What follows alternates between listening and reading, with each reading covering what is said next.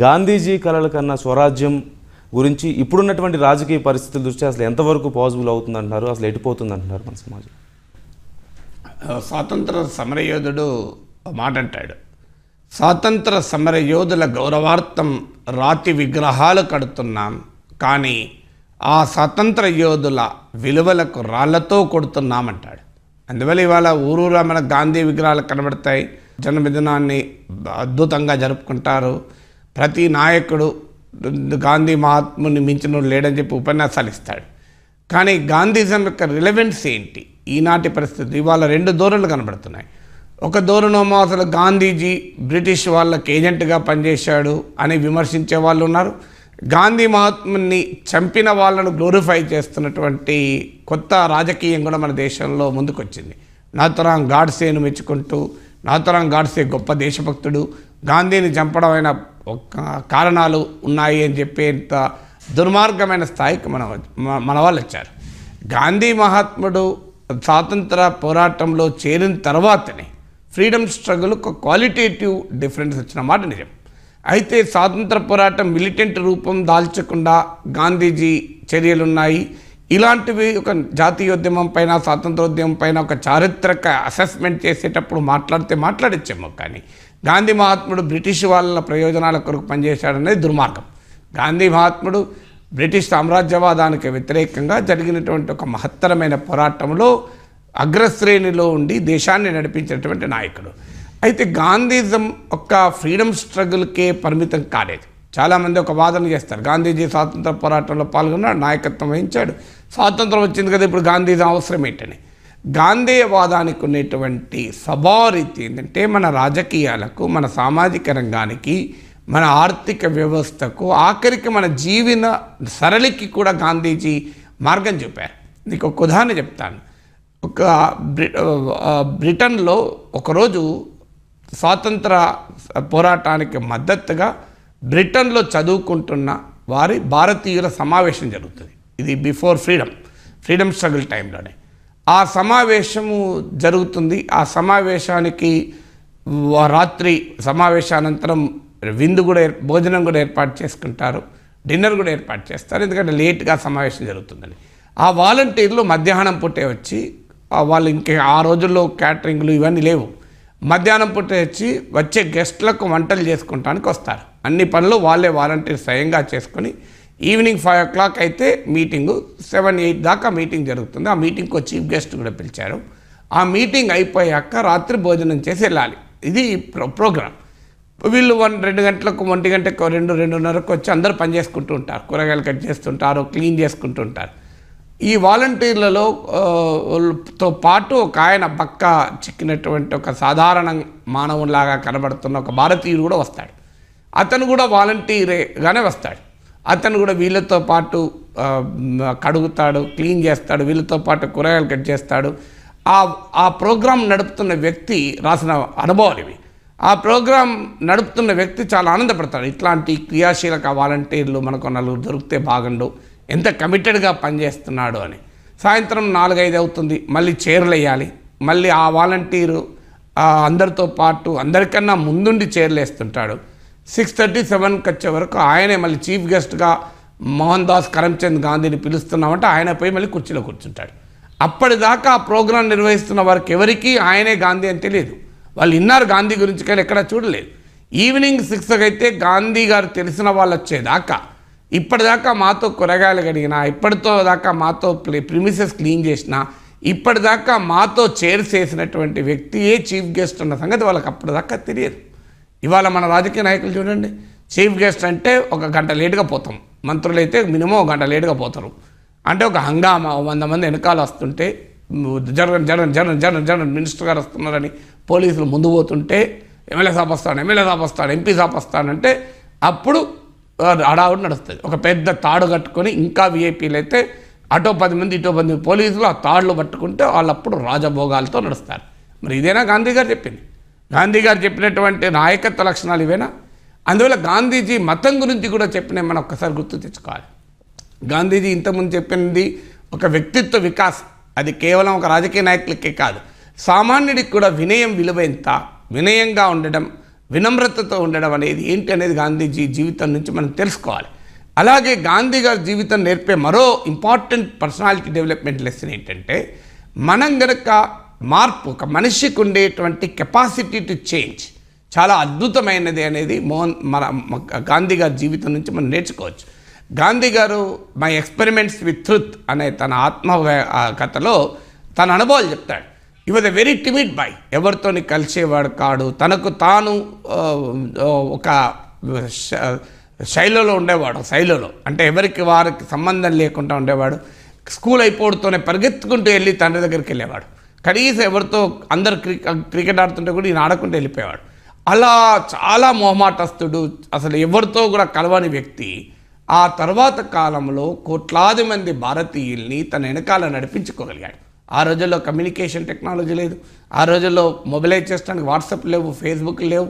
కానీ భారత ప్రపంచంలో ఒక అద్భుతమైన సమ్మోహనాశక్తి కలిగిన నాయకుడిగా గాంధీజీ రూపాంతరం చెందుతాడు.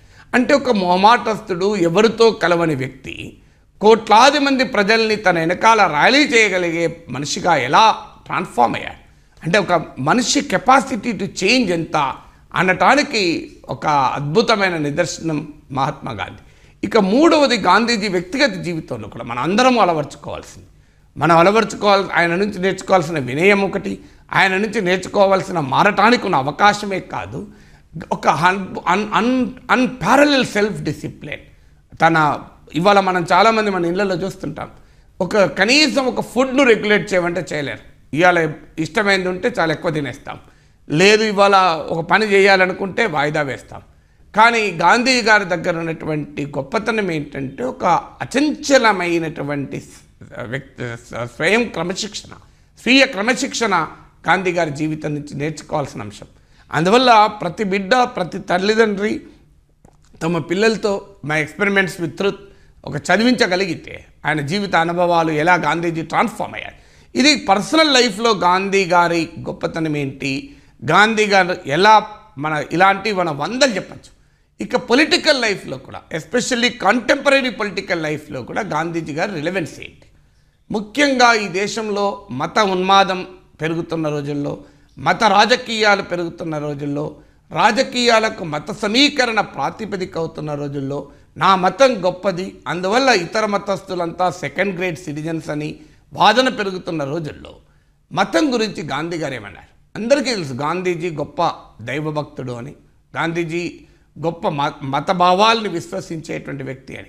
కానీ గాంధీ గారు ఏమంటారంటే నేను జీవితంలో భగవద్గీత ఆధారంగా జీవిస్తాను. నా తోటి ముస్లిం ఖురాన్ ఆధారంగా జీవించాలని నా తోటి క్రైస్తవుడు బైబిల్ ఆధారంగా జీవించాలని నా తోటి సిక్కు గురు గ్రంథ్ సాహెబ్ ఆధారంగా జీవించాలి అని అంటాడు. కానీ ఇవాళ ఏమంటున్నాం మనం? నాది ఖురాన్ నేను ఖురాన్ ఆచరిస్తాను కనుక అందరూ కురాన్నే ఆచరించాలి. నేను గీతను ఆచరిస్తాను నేను హిందూ మతాన్ని నమ్ముతాను కనుక అందరూ హిందూ మతాన్నే నమ్మాలి. ఈ రకమైనటువంటి మత ఆధిపత్యవాదం అంటే ఒక రిలీజియస్ మెజారిటేరియనిజం ఇవాళ దేశంలో సమాజంలో రాజకీయాల్లో మనం చూస్తున్నాం. కానీ గాంధీ గారు ఏమన్నారు? ఒక పర్సనల్ బిలీఫ్ మతం అనేది ఒక విశ్వాసం. అది వ్యక్తిగతమైన విశ్వాసం. You you be true to your belief నీ విశ్వాసానికి నువ్వు విధేయంగా ఉండు అన్నాడు. నీ వి- నా నా విశ్వాసాన్ని ఫాలో కమని చెప్పలేదు. నేను రామ్ నే ఆయన ప్రతి హే శ్రీరామ్ అనుకుంటూ తన తుదిశ్వాస విడుస్తాడు.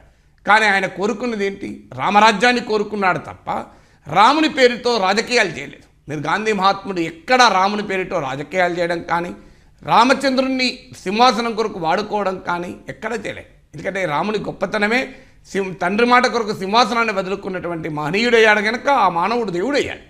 అందువల్ల గాంధీజీ గారు మతం పట్ల ఆయన భావాలు ఏంటంటే మతం నా వ్యక్తిగతమైంది అది నా విశ్వాసమైనది నన్ను ఒక మంచి మార్గంలో నడిపేది నా మతం తప్ప నా ఆధిపత్యాన్ని చూపేది నా మతం కాదు. ఇతరుల పట్ల ద్వేషభావాన్ని పెంచేది నా మతం కాదని గాంధీజీ నమ్మారు. కారణం ఏంటంటే ఆయన భగవద్గీత యొక్క సూత్రాల్ని తాను విశ్వసించడమే కాదు ఆచరించాడు. భగవద్గీతలో శ్రీకృష్ణ పరమాత్మ ఏమంటాడు? నిర్మలమైన నిష్కలంకమైన మనస్సుతో నన్ను ఎవరైతే సేవిస్తారో వారే నాకు ప్రీతిపాత్రుడు అర్జున అంటాడు. కానీ ద్వేషంతో కోపంతో భయంకరమైన ఉన్మాదంతో నన్ను సేవించని చెప్పలేదు శ్రీకృష్ణుడు. అందువల్ల గీతలో ఉన్న సారాన్ని గాంధీ మహాత్ముడు ఆచరిస్తాడు. అందుకే చరిత్రకారులు ఏమంటారంటే Gandhiji is a universalist Hindu వివేకానందుడు హిందూ యూనివర్సలిస్ట్ వివేకానందుడు హిందూ మత గొప్పతనాన్ని హిందూ మతంలో ఉన్న ఉన్నత విలువల్ని ప్రపంచానికి చాటాడు. ఎస్ హిందూ మతంలో కూడా అనేక త- తప్పులు ఉన్నాయి ఆ తప్పులు మనం ప్రశ్నించాల్సిందే. అందులో అనుమానం లేదు. స్వామి వివేకానందుడు ఎందుకు హిందూ యూనివర్సలిస్ట్ అంటే స్వామి వివేకానంద అంటాడు నేను గుడిలో పూజలు చేస్తాను మసీదులో ప్రార్థనలు జరుపుతాను శిలువ ముందు మొక్కరిల్లుతాను భవిష్యత్తులో మానవ సమాజం ఆవిష్కరించే నూతన రకాల ఆరాధనా పద్ధతులకు నా ఉదయపు తలుపులు తెరిసే ఉంచుతాను అంటాడు. ఇంతకన్నా సార్వజనీన ఆలోచనలు కలిగిన వ్యక్తి మనకు కనబడాడు. అదే కా కాలే కాలే కడుపుకు మతం అంటే అర్థం లేదు అంటాడు. నా దేశంలో కుక్క కూడా ఆకలితో ఉన్నంత కాలం నేను భారతీయుని నేను చెప్పుకునటానికి సిగ్గుపడతాను అంటాడు. బహుశా ఇప్పుడున్న రాజకీయాల్లో అయితే వివేకానందుడు దేశద్రోహి అనాలి. ఆయన యాంటీ నేషనల్ అని చెప్పి లోపలేయాలి. ఎందుకంటే ఆకలి గురించి మాట్లాడితే అన్యాయం గురించి మాట్లాడితే అణచివేత గురించి మాట్లాడితే ఆధిపత్యం గురించి మాట్లాడితే ఇవాళ దేశద్రోహి అయిపోతాడు. నువ్వు ఇమీడియట్గా ప్రభుత్వాన్ని ప్రశ్నిస్తేనే దేశద్రోహి. అలాంటిది స్వామి వివేకానంద వ్యవస్థలనే ప్రశ్నించాడు. గాంధీ మహాత్ముడు వ్యవస్థలనే ప్రశ్నించాడు. అందువల్ల గాంధీజీ సార్వజనీన హిందూ. ఎందుకంటే ఆయన తన మత విశ్వాసాల్ని కమిటెడ్గా కలిగి ఉన్నాడు. అందులో అనుమానం లేదు. కానీ తన మత విశ్వాసాల్ని తన ప్రపంచిక దృక్పథాన్ని ఇతరులపై రుద్దేటువంటి ప్రయత్నం చేయలేదు. అలాగే గాంధీజీ ఇవాళ ఉన్నటువంటి వస్తు వ్యామోహ సంస్కృతిలో ఒక విశృంఖల వస్తు వ్యామోహ సంస్కృతిలో గాంధీజీ జీవించిన నిరాడంబరమైన జీవనశైలి ఇవాళ మనత మనకంత సాధ్యం కాదు. కనీసం కొంత మేరకైనా ఈ కన్జ్యూమరిజాన్ని వదులుకోగలిగితే it's a great contribution to society. ఒక పర్యావరణానికి సమాజానికి ఒక గొప్ప సందేశాలు అవుతాయి ఇవాళ మన రాజకీయ నాయకులు ఇళ్ళలో పెళ్ళిలో కూడా చూస్తాం. ఏ రకమైనటువంటి ధనవంతుల అత్యంత ధనికుల ఇళ్ళలో కార్యక్రమాలకు వెళ్ళండి. ఎంత భయంకరమైన ఎంత వికృతమైన సంపద ప్రదర్శన ఉంటుందో మీరు చూడండి. మరి గాంధీజీ గారు ఈ సంపదను సం- ప్ర- ప్రదర్శించమని చెప్పాడా? అందువల్ల గాంధీజీకి దండ వేసే ముందు ఒక్క సెకండ్ ఆలోచించండి. ఇవాళ గ్రామ పంచాయతీలో నాయకుడి నుంచి భారత ప్రధాని వరకు గాంధీ విగ్రహాలకు దండలేస్తారు వేయండి అభ్యంతరం లేదు. కానీ గాంధీజీ గారు ఏమన్నారు? రాజకీయాల గురించి. రాజకీయాల గురించి నిర నిరుపమాన సేవా తత్పరతతో నిస్వార్థ త్యాగ నిరతితో పదవు ప్రజలిచ్చే పదవుల్లోకి ప్రవేశించాలి అన్నాడు. నిరుపమాన సే త్యాగ సేవానిరతితో నిస్వార్థ త్యాగ చరిత్రతో పోవాలన్నాడు ఇవాళ ఈ ఒక్క మాట అనుకొని దండేయాలని కనుక రాజకీయ నాయకుడు మనస్ఫూర్తిగా అంటే నూటికి తొంభై తొమ్మిది పాయింట్ తొమ్మిది శాతం రాజకీయ నాయకులు దండలు గాంధీజీకి వేయలేరు. గాంధీ విగ్రహం ముందు నిల నిజాయితీగా నిలబడలేరు ఇంపాసిబుల్ మరి గాంధీజీ అహింసను ప్ర ప్రవచించాడు. ఇలా ప్రపంచంలో కానీ దేశంలో కానీ వనరుల కొరకు అహింస సమాజంలో ఆధిపత్యం కొరకు హింస వనరుల దోపిడీ కొరకు హింస అనేక రకాల హింస ఇవాళ ప్రపంచంలో దేశంలో ఎందుకుంటుంది అందుకే ఇవాళ ప్రపంచం కూడా గాంధీ మహాత్మని రిలవెన్స్ ఎందుకు కోరుకుంటుంది? బ్రిటన్లో పార్లమెంట్ ముందు విన్స్టన్ చర్చిల్ ఏ విన్స్టన్ చర్చిల్ అయితే గాంధీని ఫకీర్తో పోల్చాడో ఆ విన్స్టన్ చర్చిల్ విగ్రహం ఉంది ఇలా గాంధీజీ విగ్రహం ఉంది. ప్రెసిడెంట్ ఒబామా భారత పార్లమెంట్లో మాట్లాడేమంటాడు? భారతదేశంలో గాంధీ మహాత్ముడు అనే ఒక వ్యక్తి ఆలోచనల చేత ప్రభావితమైనటువంటి ఒక యువ అమెరికన్ భారతదేశానికి పిలిగ్రిమేజ్కు వచ్చి తిరిగి మా దేశానికి వచ్చిన తర్వాత ఆయన నిర్మించిన ఉద్యమమే ఉండి ఉండకపోతే నేను భా- అమెరికా రాష్ట్రపతిగా దేశ భారత పార్లమెంటును ఉద్దేశించి ప్రసంగించి ఉండలేను అంటాడు. అంటే ఆయన మార్టిన్ లూథర్ కింగ్ పైన గాంధీజీ ఇన్ఫ్లుయెన్స్ గురించి మాట్లాడతాడు. అమెరికాలో సివిల్ రైట్స్ మూవ్మెంట్ పైన గాంధీజీ ఇన్ఫ్లుయెన్స్ గురించి మాట్లాడతాడు. అలాగే మీకు నెల్సన్ మండేలా నెల్సన్ మండేలో జైల్లో ఉన్నప్పుడు అడుగుతారు నీవు ఏ దేశాన్ని మొ జైలు నుంచి బయటికి వచ్చాక ఏ దేశ గడ్డపైన అడుగు పెడతానంటే గాంధీ మహాత్ముడు నడియాడినటువంటి భారతదేశం గడ్డపైన నేను నిల మా- నేను అడుగు పెడతాను అంటాడు. అంటే ఈ రకమైనటువంటి రిలవెన్స్ ఇవాళ గ్లోబల్ రిలవెన్స్ కానీ ఇండియన్ రిలవెన్స్ కానీ ఎందుకుంది? అందువల్ల గాంధీజీ ఒక లౌకిక ప్రజాస్వామిక స్వేచ్ఛాయుత భారతదేశాన్ని ఒక స్వావలంబనతో కూడిన భారతదేశాన్ని కోరాడు. మీకు ఒక ఉదాహరణ చెప్తాను. ఆఫ్రికా దక్షిణాఫ్రికాలో తెల్లజాతి ఆధిపత్యం ఉన్న రోజుల్లో శ్వేతజాతి దురహంకార ప్రభుత్వం ఉన్న రోజుల్లో ఆఫ్రికాతో భారత వాణిజ్యాన్ని సస్పెండ్ చేయాలి అని డిమాండ్ చేస్తాడు. ఎందుకంటే మా ఆఫ్రికా ప్రజల సోదర సోదరీమణుల రక్తమాంసాలతో వ్యాపారం చేయనీయమును అంటాడు గాంధీ. ఇవాళ మనం మన విదేశాంగ విధానాలు అనుసరిస్తున్నామా? ఇరాన్తో చమురు కొనుక్కుంటే మనకు చాలా చౌకగా చమురు వస్తుంది రూపాయల్లో చమురు కొనుక్కోవచ్చు డాలర్లు అవసరం లేదు. కానీ అమెరికా అధ్యక్షుడు ట్రంప్ ఆదేశించాడు మీరు ఇరాన్తో ఆయిల్ కొనుక్కోవద్దు అని. మన భారత ప్రభుత్వం అమెరికా భయపడి ఇవాళ ఇరాన్తో చమురుకొనడం ఆపేసింది. ఇరాన్ ఆయిల్ కంపెనీ పార్ట్నర్గా ఉన్నటువంటి చెన్నై పెట్రోలియం తన రిఫైనరీ కొరకు ఇరాన్ నుంచి చమురుకొనడం ఆపేసింది. మరి గాంధీ మహాత్ముడు ఈ రకంగా ప్రపంచంలో తలవంచమన్నాడా? గాంధీ మహాత్ముడు స్వావలంబనతో కూడిన స్వాతంత్ర విదేశాంగ విధానాన్ని కోరుకున్నాడు. అందువల్ల గాంధీజీకి దండలేయడము కార్బన్ కాపీ లాంటి సంతాప సందేశాలు ఇవ్వడము సుత్తి ప్రసంగాలు ఇవ్వడము ఊకదంపుడు ఉపన్యాసాలు ఇవ్వడం కాదు. గాంధీయన్ వాల్యూస్ ఏ వాల్యూస్ అయితే గాంధీజీ ప్రవచించాడో ఇవాళ గాంధీజీని చంపిన వారిని గ్లోరిఫై చేయడం కాదు. గాంధీయన్ వాల్యూస్ను నిజంగా ఆచరించడమే మనం ఇచ్చే రియల్ ట్రిబ్యూట్ ఈ